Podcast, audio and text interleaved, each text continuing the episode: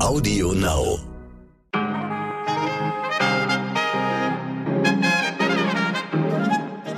Ab geht die Post, liebe Zuhörer. Ich hoffe, Sie haben gut geschlafen. Ich schlafe in letzter Zeit nicht so gut. Ja, es ist einfach zu warm. Wissen Sie, ich muss mir den ganzen Tag immer anhören, ja, ihr Südländer, ihr seid es doch gewohnt, dass die Hitze immer da ist. Eure Körper können das viel besser ab. Äh, nee, das stimmt nicht. Wir haben einfach bei uns in unseren Ländern dort Klimaanlagen. Und deswegen schlafen wir dann nachts bei, weiß ich nicht, 18 Grad und nicht bei 35 Grad. Nichtsdestotrotz wünsche ich Ihnen einen wunderschönen Start in den Tag an diesem Mittwoch, den 17. August. Ich bin Michel Abdullahi und hier ist für Sie heute wichtig mit unserer Langversion.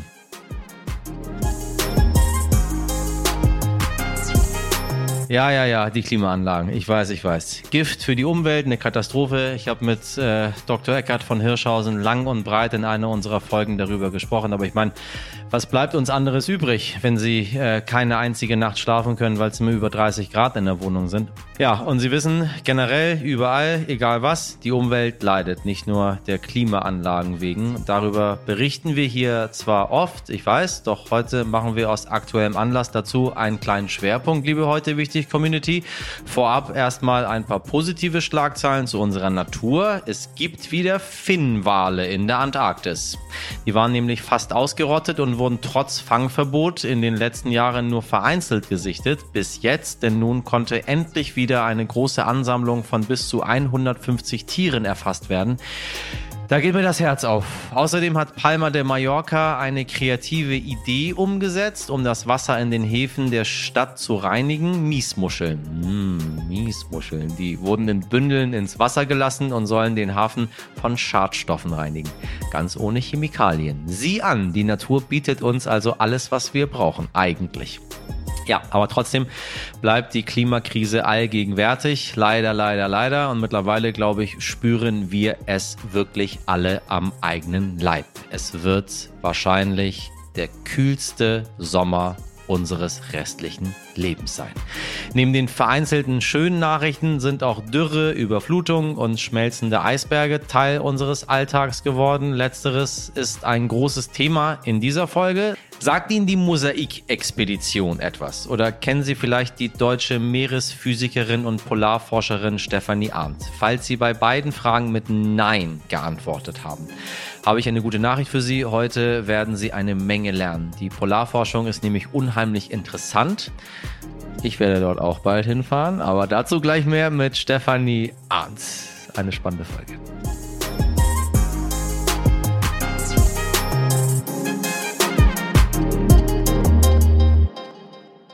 Zuerst für Sie das Wichtigste in aller Kürze. Am 1. Dezember 2020 raste ein Amokfahrer mit einem SUV durch die Fußgängerzone von Trier. Gestern wurde der Täter nach einem einjährigen Gerichtsprozess verurteilt. Der 52-Jährige tötete fünf Personen, verletzte Dutzende und hinterließ etwa 300 Traumatisierte. Dafür wurde er zu einer lebenslangen Freiheitsstrafe verurteilt mit der besonderen Schwere der Schuld. Laut der Richterin leide er außerdem an einer paranoiden Schizophrenie mit bizarren Wahnvorstellungen. Deshalb wird wird er in eine geschlossene Psychiatrie eingewiesen. Die Hinterbliebenen waren erleichtert, dass endlich das Urteil gefallen war.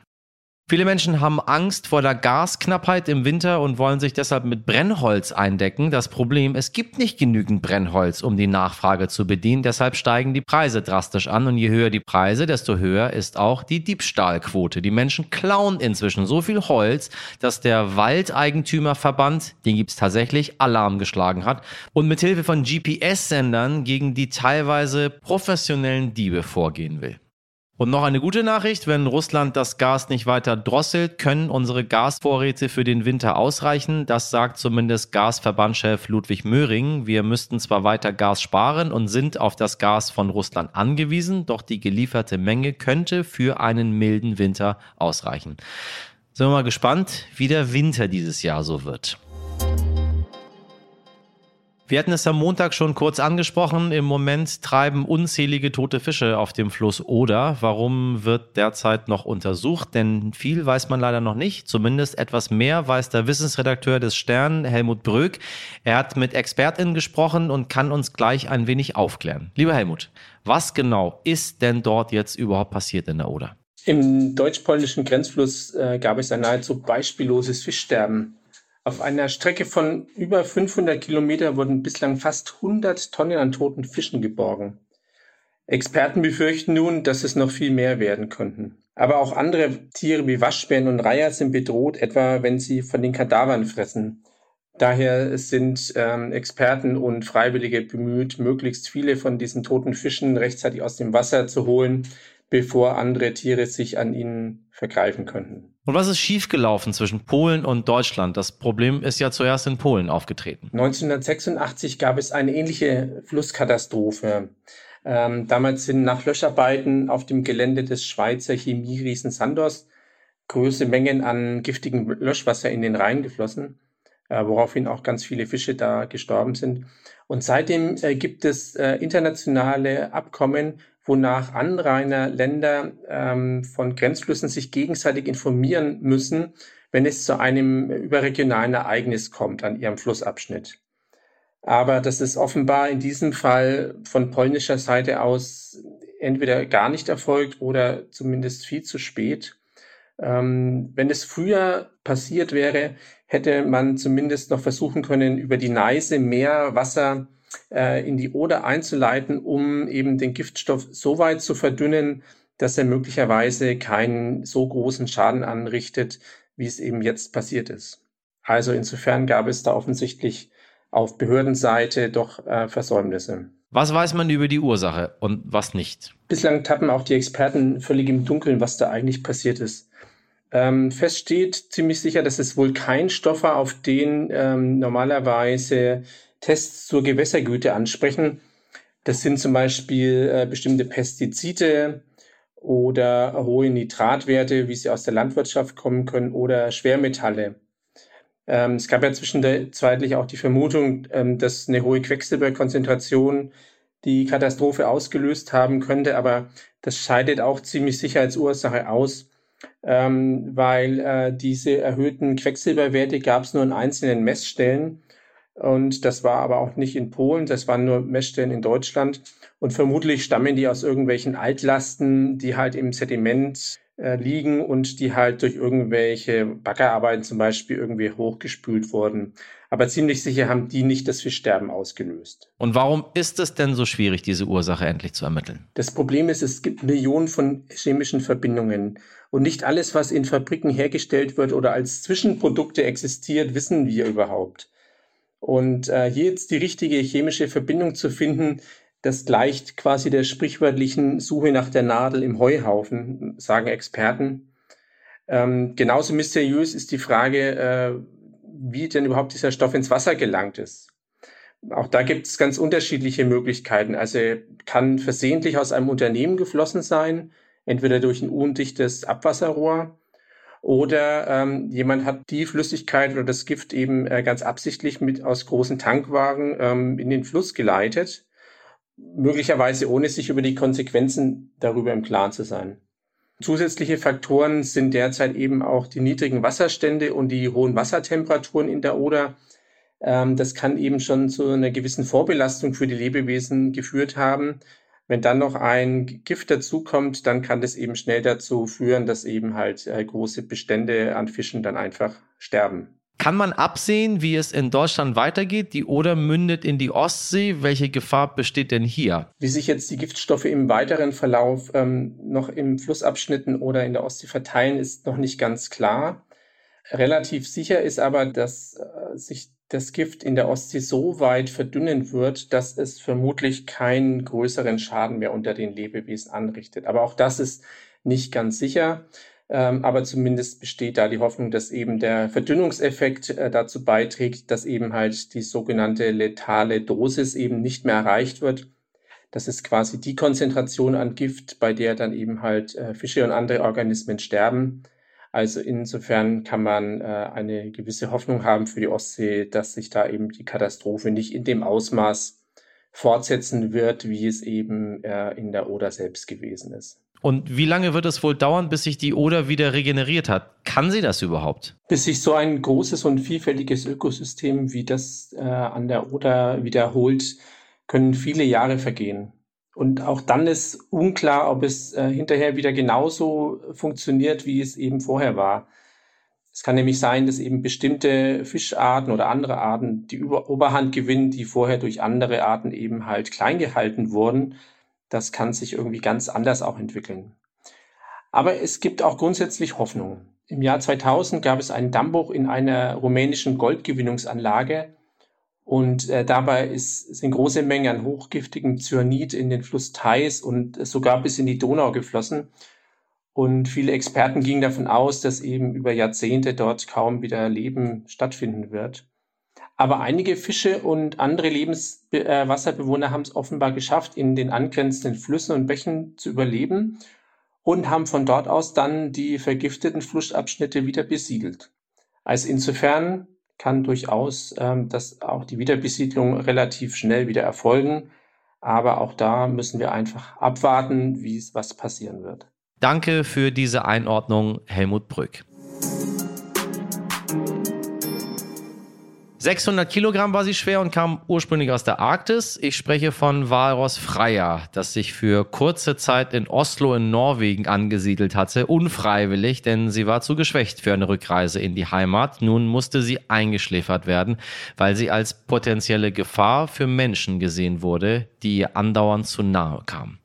Ein vermeidbarer Tod findet meine Kollegin Mirjam Bittner und ein erneuter Beweis dafür, dass der Mensch die Umwelt nicht wichtig genug nimmt. Ein Kommentar. Das liebevoll Freya genannte Walross ist tot. Vor Wochen hatte sie sich in den Hafen der norwegischen Hauptstadt Oslo verirrt. Nun wurde sie eingeschläfert. Übrigens vorbeugend. Nicht, weil sie jemanden akut bedroht oder verletzt hätte, obwohl es mehr als genügend Anlass dafür gab. Andauernd sind ihr Leute zu nahe gekommen, sind sogar ins Wasser gesprungen, um zu ihr zu schwimmen. Und das für ein blödes Foto? Mehr als einmal hat die lokale Behörde die Leute gebeten, Abstand zu halten, das Tier in Ruhe zu lassen. Daran gehalten haben sich die wenigsten. Das alles hat das Tier so gestresst, dass es nicht genügend Ruhe gefunden hat für den Weg in die Heimat. Denn eigentlich kommt Freya aus der etwa 3000 Kilometer entfernten Arktis. Nun vermuten ForscherInnen, dass sie sich so weit davon entfernt hat, weil es dort durch den Klimawandel zu warm wurde, an dem, na, auch der Mensch schuld ist.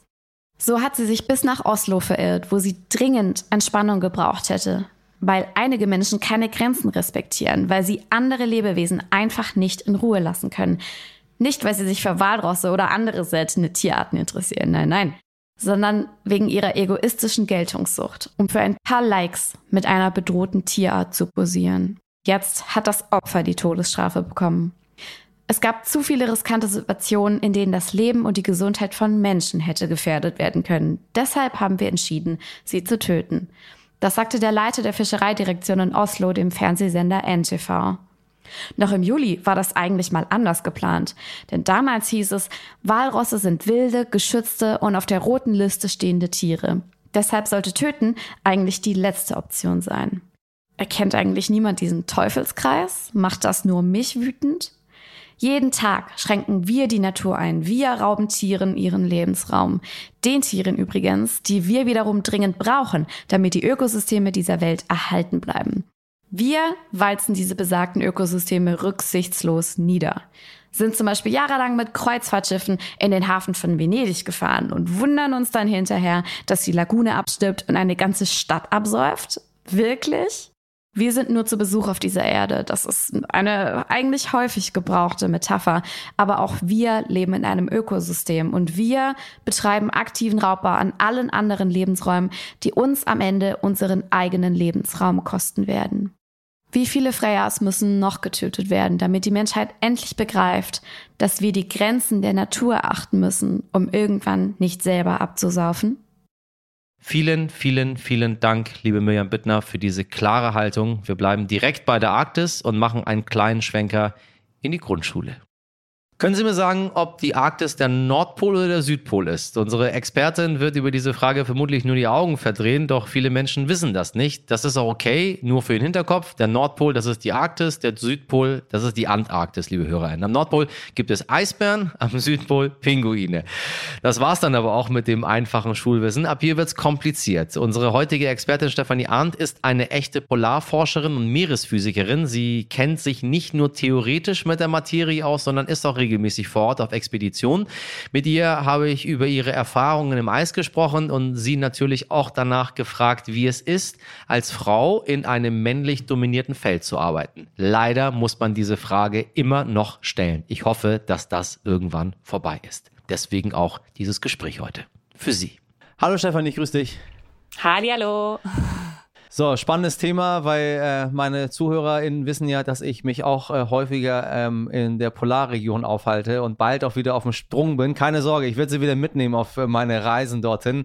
Äh, aber noch ist es sehr, sehr heiß hier bei uns in, in Deutschland und ich glaube, äh, das ist kein gutes Zeichen. Dazu kommen wir aber später noch. Aber erstmal vorweg, äh, warum Polarforschung? Und nicht irgendwie Maledivenforschung? Gute Frage. Ich meine, ich würde sagen, die Polarforschung ist einfach noch ein Themengebiet, was noch sehr unerforscht ist, wo man noch eine ganze Menge Neues erleben kann und auch erforschen kann.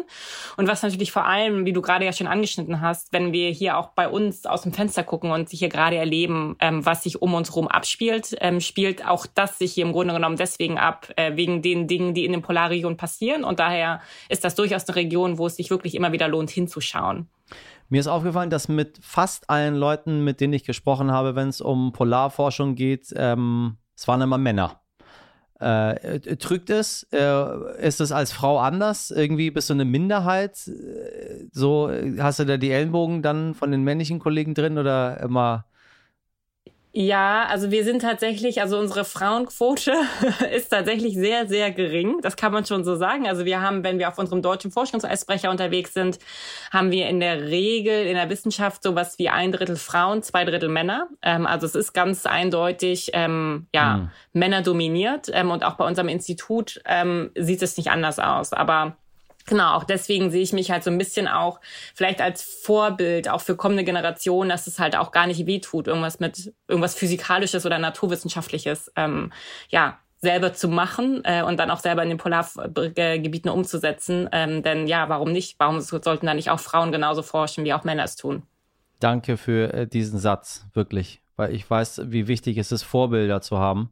Und ohne Vorbilder geht's nicht. Und wenn man sieht irgendwie, okay, äh, auf den Forschungsschiffen sind immer nur Männer, dann kommt man als äh, junges Mädchen nicht auf die Idee, Polarforscherin zu werden. Aber dafür machen wir das Ganze hier. Also, äh, die Damen, Schnee, Schneeschuhe anziehen und ab in die Antarktis. Äh, wie, wie sieht denn der Alltag aus auf so einer Station am Südpol? Äh, Alltag haben wir eigentlich nicht wirklich, äh, muss ich ganz klar sagen. Also wenn ich auf unserem deutschen Forschungseisbrecher der Polarstern unterwegs bin, ist eigentlich der Tag ähm, durch Essen strukturiert. Also die Mahlzeiten geben einem sozusagen so ein bisschen den Rhythmus vor. Und dann bin ich in der Regel mit meiner Forschung sehr stark wetterabhängig. Äh, das ja. bedeutet, dass wir in der Regel mit dem Helikopter vom Schiff ähm, aufs Eis rausfliegen und dafür brauchen wir natürlich gute Wetterbedingungen, weil wir wollen dann natürlich auch auf dem Eis sicher arbeiten und vor allem auch wieder sicher nach Hause kommen. Das heißt, mein Tag beginnt dann in der Regel mit einem Wetterbriefing äh, zusammen mit der Helikoptercrew ähm, an Bord und dann, ja, wenn es dann den Daumen nach oben gibt, dann wird der Helikopter gepackt und dann geht's für ein paar Stunden aufs Eis. Dann kommen wir wieder zurück, dann ne, muss, das muss die ganze Ausrüstung gewaschen werden, ähm, alles wieder gut verpackt werden, die Proben kühl gelagert werden und dann ähm, ja, geht's in die Station Stationsnachbereitung. Dann verbringt man dann manchmal noch die Abende auch im Labor, um seine Proben vom Eis auch, auch noch nachzuarbeiten, auch noch zu vermessen. Und dann geht's am nächsten Morgen wieder genauso los. Also tatsächlich, die Tage sind voll, aber sie haben, wie gesagt, die Struktur ist theoretisch durchs Essen und durchs Wetter, aber in der Praxis sieht trotzdem jeder Tag anders aus. Ein bisschen wie ähm, in einer Raumstation im Weltall, ne?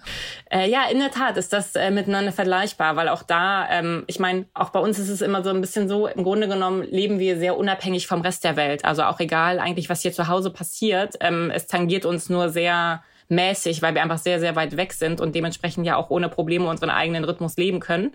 Und daher ist es wahrscheinlich tatsächlich mit dem Weltall relativ vergleichbar. Du forschst jetzt seit über einem Jahrzehnt ähm, als Meeresphysikerin an den Entwicklungen in der Arktis und in der Antarktis.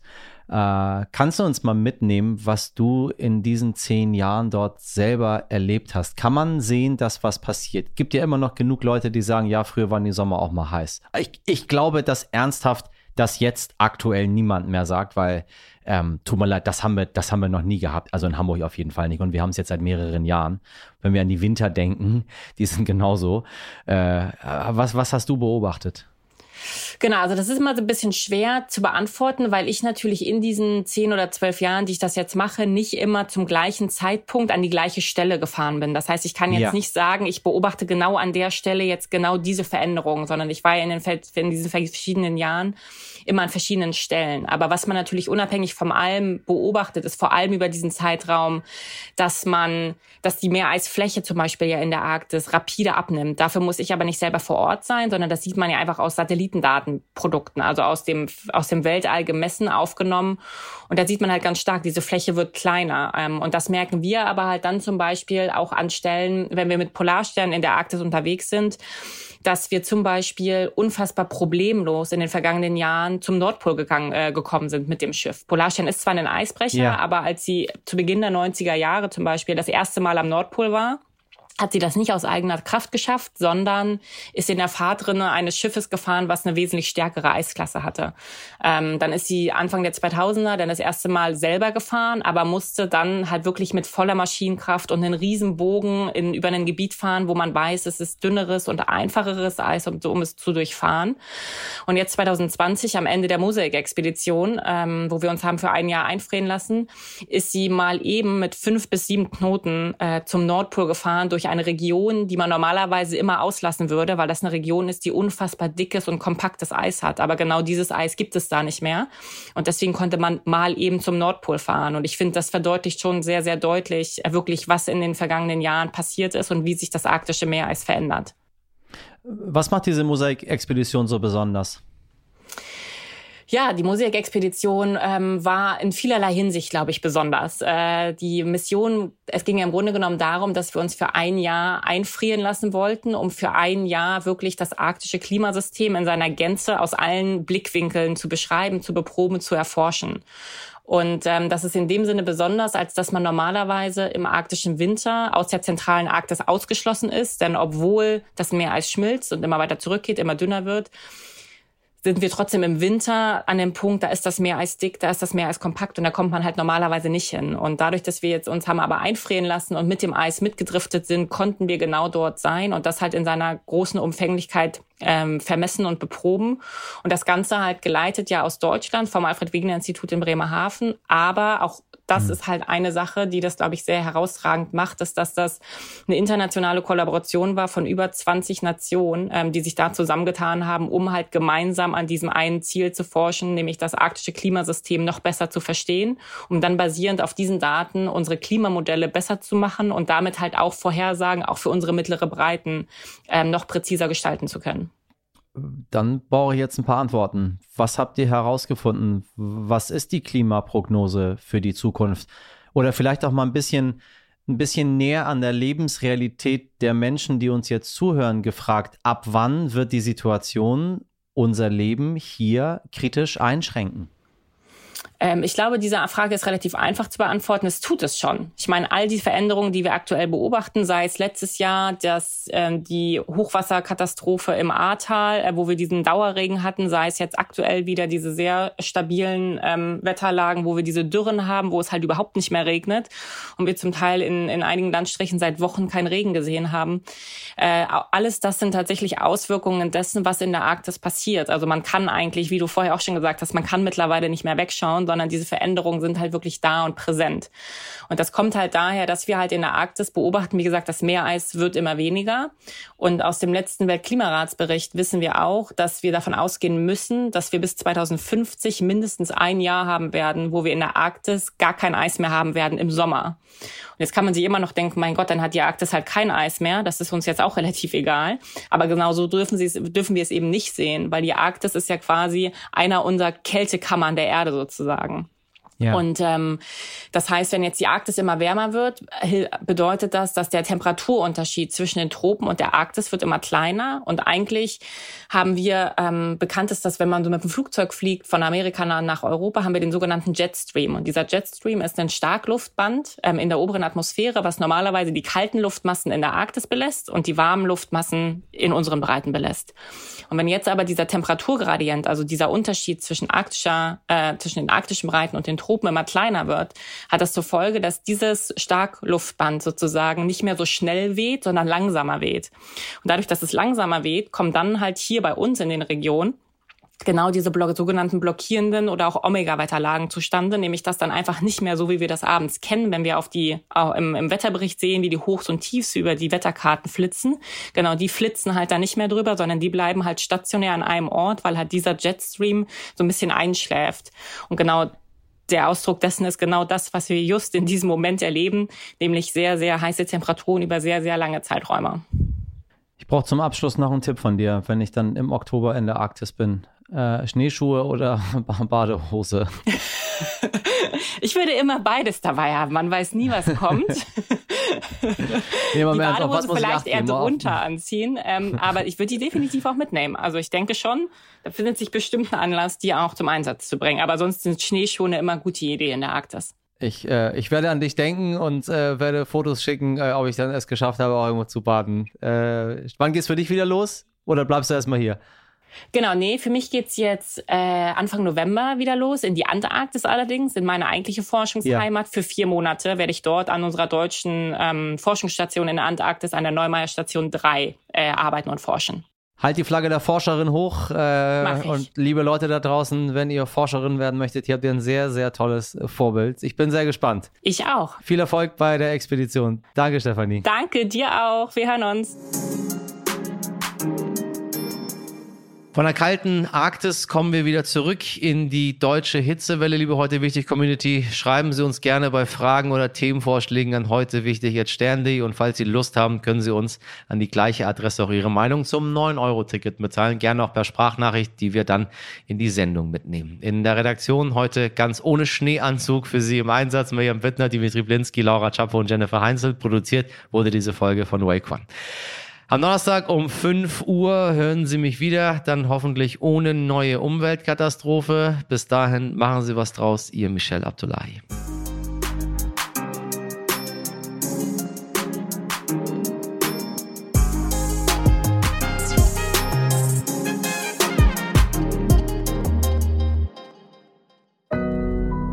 Audio Now.